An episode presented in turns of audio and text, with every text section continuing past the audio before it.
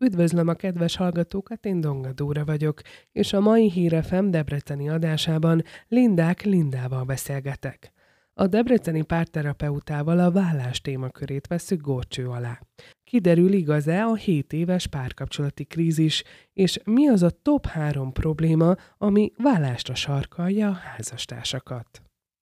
Megnéztem a honlapját, ahol szerepel egy mondat, ami nagyon megfogott, hogy életünk fontos összetevője a boldog házasság, a jó családi élet, azonban manapság házasság csak nem fele vállással végződik, és utána néztem KSH adatokat, nézegettem, és különböző statisztikákat. Volt egy ilyen adat, hogy az 1980-as években 1000 házasságkötésre jutott 346 vállás, még a 2000-es években 1000 házasságkötésre 562 vállás ez óriási szám, akárhonnan nézem, és így első körben arra lennék kíváncsi, akár az adatok tükrében is, hogy ez a felgyorsult világunkra jellemző, ez, hogy ennyien, ennyi a vállás, vagy ilyen magas a vállások száma, vagy ez régen is megvolt, hogy elváltunk, csak nem hoztuk ennyire nyilvánosságra, nem láttuk adatokban.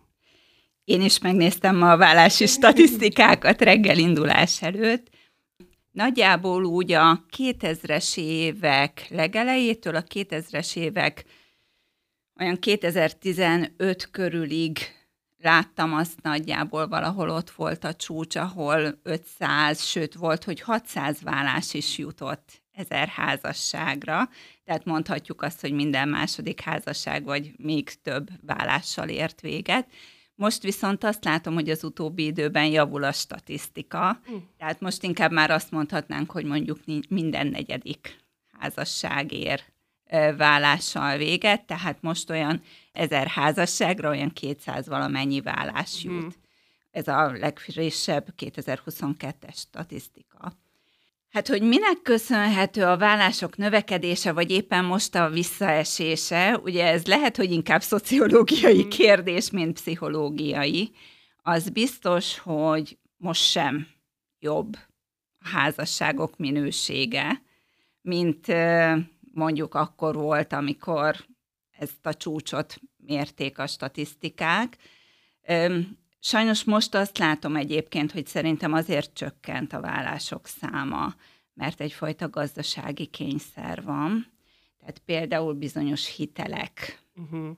lehetetlenné teszik azt, hogy elváljanak, még hogyha baromi rossz is az a házasság. Uh-huh. Tehát én részben ebben látom ezt a mostani csökkenését a vállásoknak, de alapvetően pedig azt látom, hogy nagyon-nagyon-nagyon rossz állapotban vannak a házasságok, vállások száma ide vagy oda, hmm. és ez folyamatosan észrevehető. Tehát a COVID óta iszonyúan megugrott a hozzánk fordulóknak a száma. És milyen érdekes, hogy ezt felhozta ezt a témát, mert szerepel a kérdéseim közt, sőt, ez lett volna lényegében a következő kérdésem, hogy azért három évvel ezelőtt nem gondoltuk volna, hogy bezárkózunk, csúnyán szóval becsuktuk az ajtót otthon, és a vállóperes ügyvédhez vettük az irányt, és hogy ez mennyire a Covid-nak is köszönhető. Egyébként nagyon érdekes, mert azt gondoltuk, mikor elkezdődött a járvány, hogy nagyjából hasonló tendenciákat fogunk látni, mint mondjuk a nyári szünet, vagy a, a karácsonyt követő időszakokban, amikor mindig meg szokott ugrani. A vállások száma, a, a segítségért fordulók száma, valami ilyesmire számítottunk a COVID elején is, hogy úristen, mennyi dolgunk lesz. És nem ez történt. Tehát először azt tapasztaltuk, hogy abszolút pozitívan jöttek a kliensek, hogy milyen jót tett nekik a COVID az otthonlét. És egy darabig ez teljesen igaz is volt. Tehát otthon voltunk, jutott időnk egymásra, mm-hmm. lehetett beszélgetni, minőségi időt tölteni egymással, és nagyjából ott a második hullám volt az, amikor kezdett a, az előzetes várakozásainknak megfelelően alakulni a helyzet, amikor már sok lett. Tehát, hogy alapvetően is az, az igazság a, a párkapcsolatokra, a házasságokra, hogy nem attól jó egy házasság, ha mi minden időnket együtt töltjük. Mindenkinek szüksége van saját térre, én időre, mert ott töltődünk, és ezeket az energiákat behozzuk a kapcsolatba. És egy idő után ez a nagyon-nagyon sok együtt töltött idő folytogatóvá válik, már nem tudnak mit mondani egymásnak a felek, már legszívesebben a hátuk közepére kívánják az egészet, szeretnének egy kicsit magukban lenni, és ugye elkezdődik az, hogy megint könnyebben ugrunk, megint könnyebben veszekszünk, és ugye kezdődtek a problémák. És akkor mielőtt még rátérnénk a problémára, ha már itt járunk, akkor az ön tapasztalatai alapján, akárhogy a COVID utáni időszakot nézzük, a fiatal házasok, úgy értem a pár éves házasok, 5-8 éves házasságok érnek véget, vagy értek véget, vagy inkább itt a hosszú házasságokra kell gondolni, akár 15-20 éves, 20 év házasság után is azt mondják a felek, hogy köszönöm szépen, én inkább felállok. Az a helyzet, hogy ilyenre is, olyanra is van hmm. példa. Tehát az egészen fiatalok is megfordulnak nálam, meg a 30-40 éve házasságban élők is. Tehát, hogy, hogy nincs igazából különbség. Ha a statisztikákat nézzük, akkor megint azt látjuk, hogy átlagot tekintve olyan 14 év az az időszak, amikor az átlagos vállások, vagy a vállások többsége létrejön, illetve így a, a 40-es korosztály az, aki válik és olvastam erről egy érdekes magyarázatot, hogy vajon miért így van ez. Ugye az első nagy krízis a házasságban általában az első gyerek megszületése. Ugye akkor olyan helyzetbe kerülünk, ami addig nem volt, párból szülőké válunk, ugye másra kerül a fókusz, fáradt az anya, esetleg az apa úgy érzi, hogy kevesebb figyelem jut rá. Ugye ez az első helyzet, amivel meg kell küzdeni egy párnak, hogy, hogy fennmaradjon a házasságuk. Utána ugye a gyerekek közösségbe kerülnek, anya visszaáll dolgozni, ugye ez megint egy normatív krízis. Ugye a normatív krízisek azok, ami minden pár végig megy, vagy minden család végig megy, ez teljesen normális. Meg kell vele küzdeni, és ha ez sikerül, ugye akkor a fejlődés egy magasabb szintjére kerül a család. Szóval a következő ez, hogy a gyerekek intézménybe kerülnek, és ugye megint nagyon megterhelő időszak, amikor iskolássá válik a gyerek. Együtt tanulni vele, teljesen más kihívások, teljesen más szabályok, és nem ezután, tehát hogy nem ezekben a megterhelő időszakokban a le, van a legtöbb vállás a statisztikák szerint, hanem amikor már egy kicsit leereszthetünk. Tehát, hogy túl vagyunk ezeken a nehéz időszakokon, ezeken a nagy kihívásokon, és akkor kicsit felszabadulnak az energiáink, több időnk jut a kapcsolatra, és észreveszünk, hogy hoppá, valami nem úgy működik, ahogy kellene. Mert eddig túl sok minden másra fókuszáltunk, és kevésbé a párkapcsolatunkra. Uh-huh. Szintén egyébként ilyen nagy ö, ö, szakasz, amikor nagyon sok vállás van, ez pedig a gyerekek kirepülése utáni időszak. Ekkor is ez van, hogy hoppá, egymásra nézünk, ki ez itt mellettem, valahogy úgy elszaladtunk egymás mellett, és, és ilyenkor sokszor, hogyha nem találnak új célt, új kihívást, akkor a vállás lesz a megoldásuk. Visszatérve egyébként arra, és reflektálva, amit ön is mondott, hogy különböző szakaszok vannak az életünkben, akkor ezek szerint a sokak által számadatként mért hetedik év, ez akkor tévhit. Statisztikai bizonyíték nincs rá.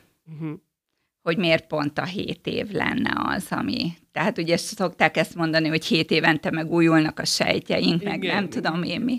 Tehát, hogy, hogy statisztikai bizonyítékot én még nem láttam rá, hogy ez valóban így lenne, hogy ez a, ez a hét év egy ilyen bűvös szám.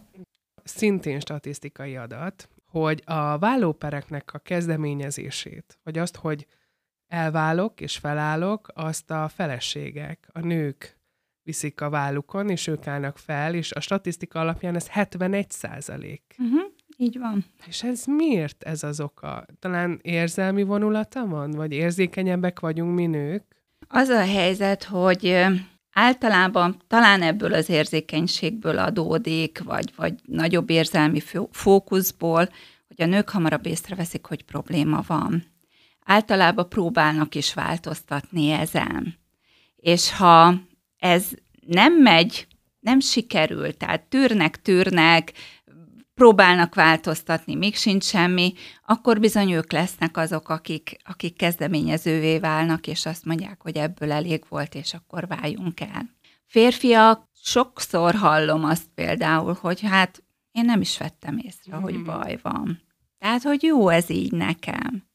Van ennivaló, tiszta a ruhám, elmegyek dolgozni, tehát, hogy sokszor ők kevésbé veszik észre az érzelmi problémákat. Persze ez azért nagy általánosítás, tehát minden ilyen férfinő különbség tétel mindig nagy általánosítás, mert persze vannak nagyon érzelmes férfiak is, és azért arra is nagyon gyakran van példa, hogy a férfi panaszkodik arra, hogy, hogy hiányoznak az érzelmek a kapcsolatból.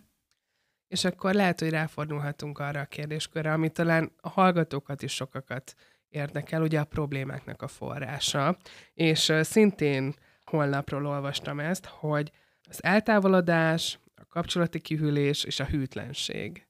Tényleg igaz-e ez a top három, amit felsoroltam, hogy emiatt van a vállások többsége. Ez a három szerintem kettő tulajdonképpen, uh-huh. tehát, hogy igen, a hűtlenség az egyik, a másik az elhidegülés, itt ugye volt, nem is tudom, eltávolodásnak, vagy, vagy mi volt a harmadik, tehát, hogy én ezt, ezt összekapcsolnám, és harmadiknak én a konfliktuskezelést, a veszekedéseket tenném be. Tehát, hogy ez a három fő ok.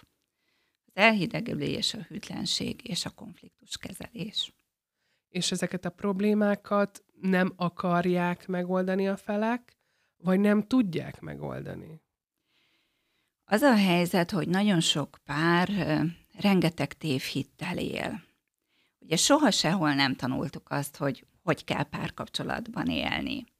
Nem tanuljuk az iskolában, Ugye pont a vállási statisztikából kiindulva egyre kevesebb fiatalnak volt olyan mintája, ami jó, amit otthon megtanulhatott volna, hogy hogy lehet jól működtetni egy párkapcsolatot.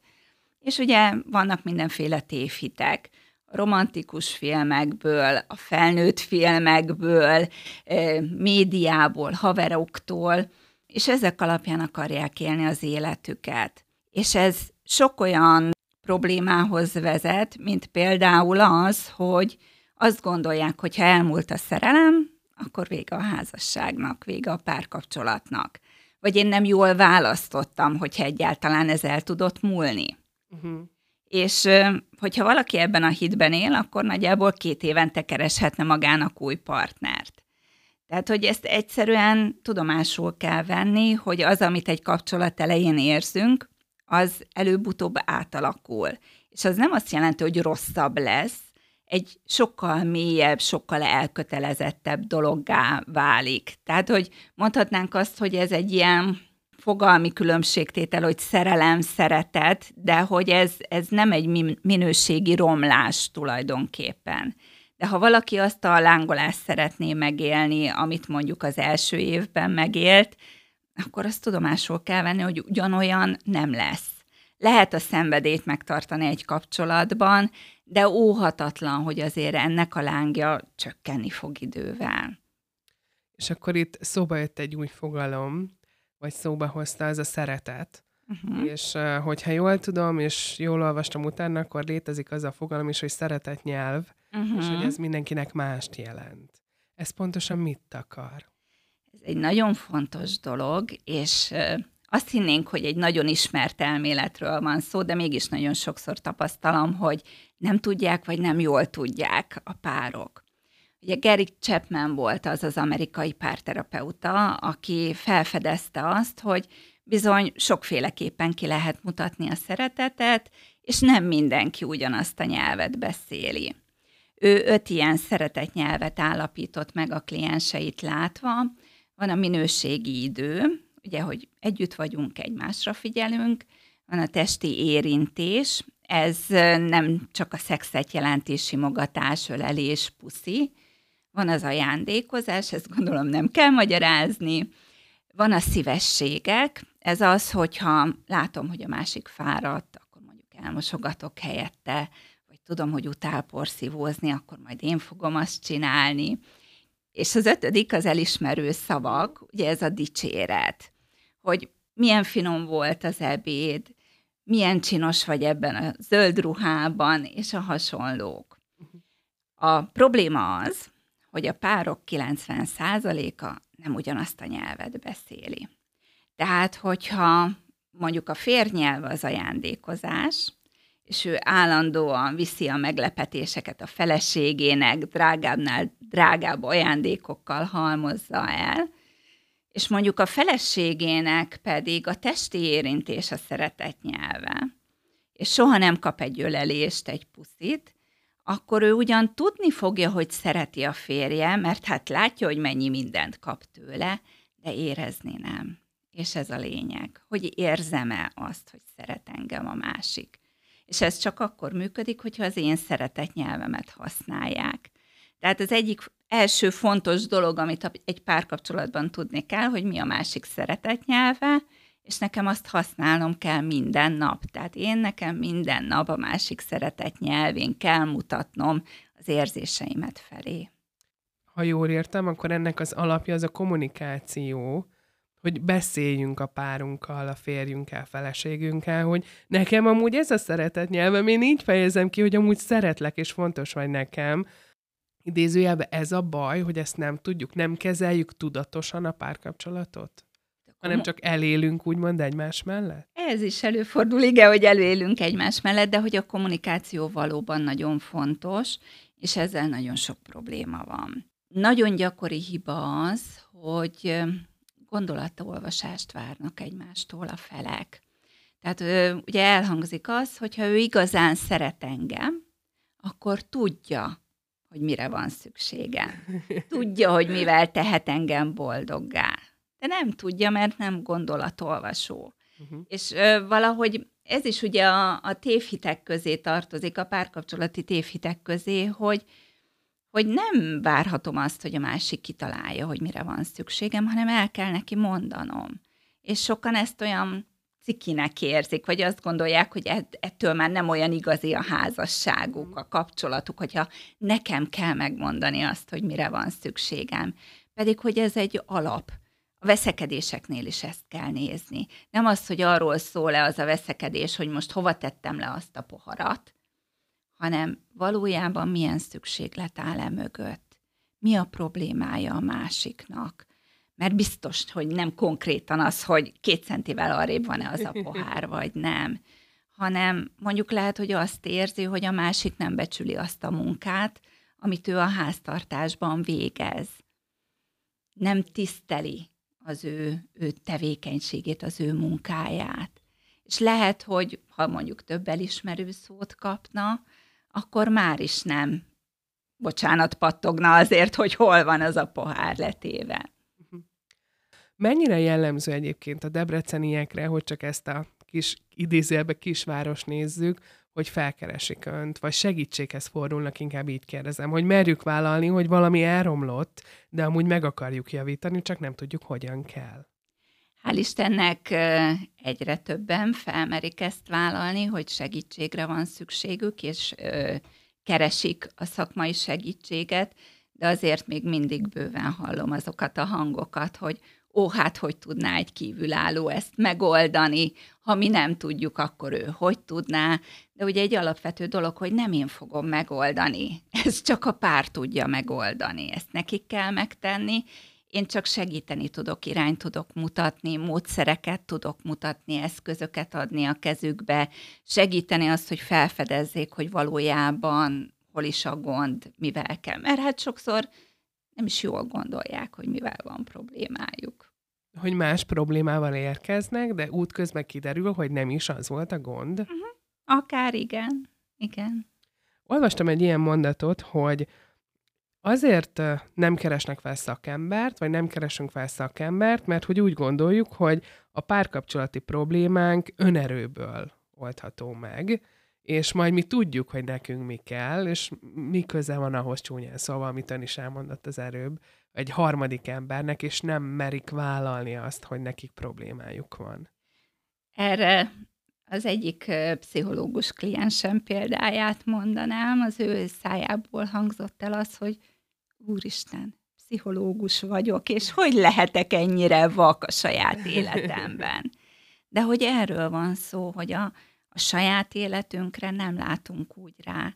Teljesen be vagyunk vonódva a problémákba, a helyzetekbe.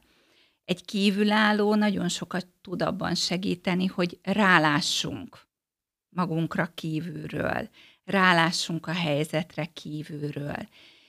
Tény és való, hogy önerőből, tehát a pároknak kell megoldaniuk a problémát, csak hogyha segítséget kérnek, valószínűleg sokkal gyorsabban fog menni, sokkal kevesebb tévúttal vagy kerülővel.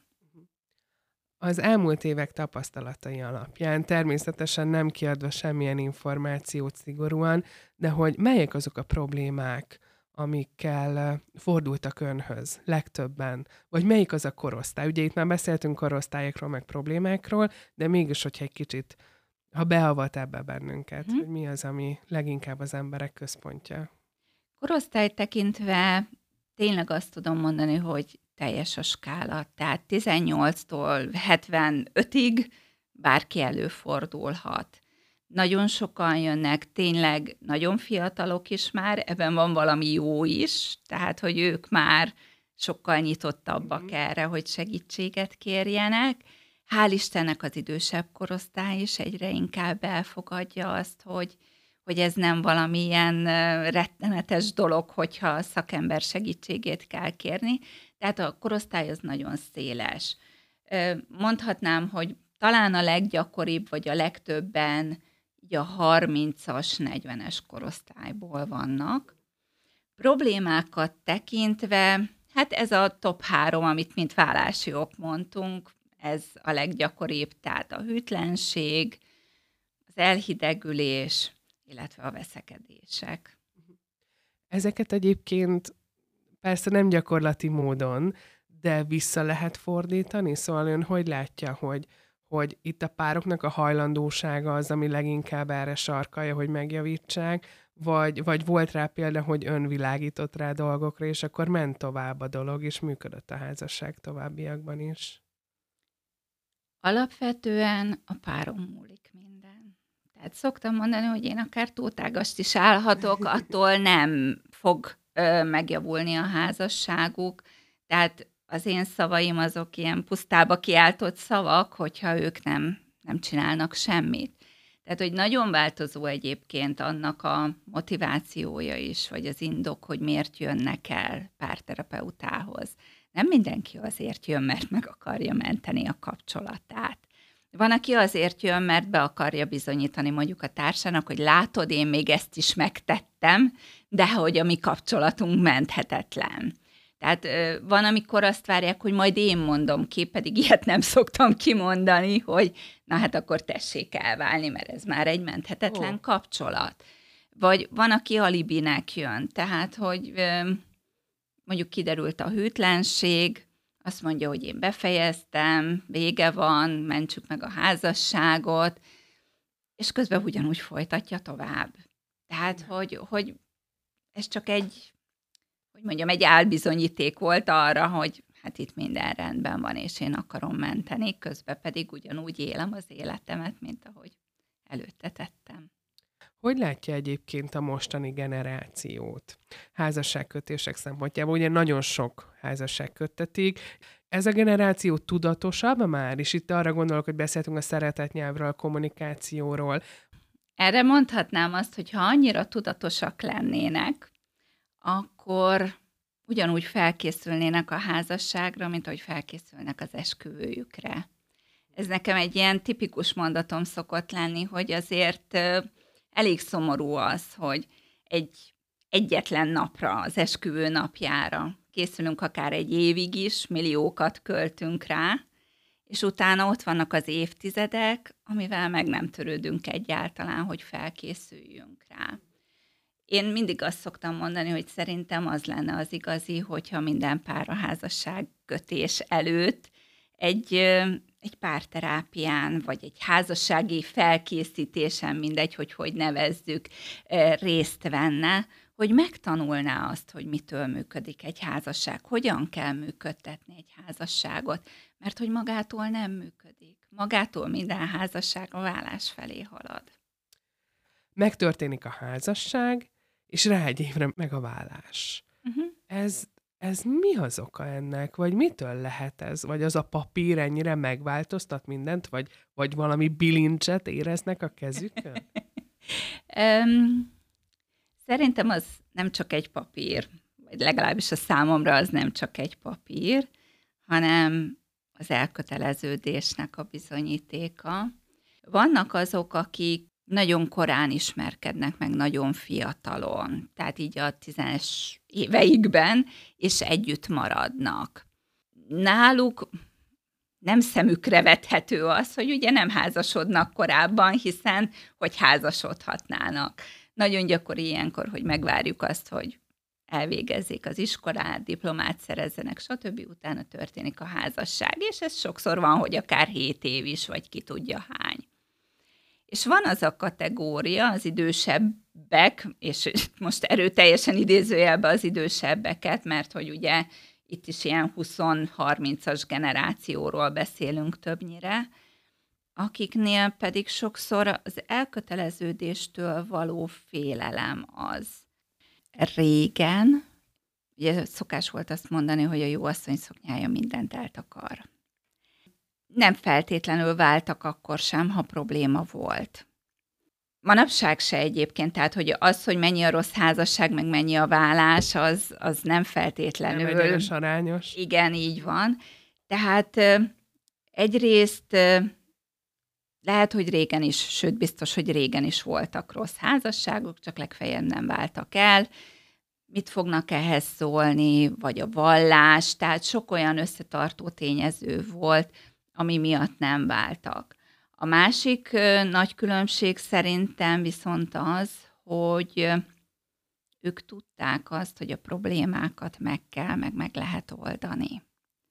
Most egy kicsit ez a fogyasztói társadalomban élő szemlélet, hogyha valami elromlott, akkor kidobjuk, lecseréljük és ezt alkalmazzuk a házasságban is. Tehát nem megjavítatni akarjuk, nem megjavítani akarjuk a házasságunkat, hanem lecseréljük.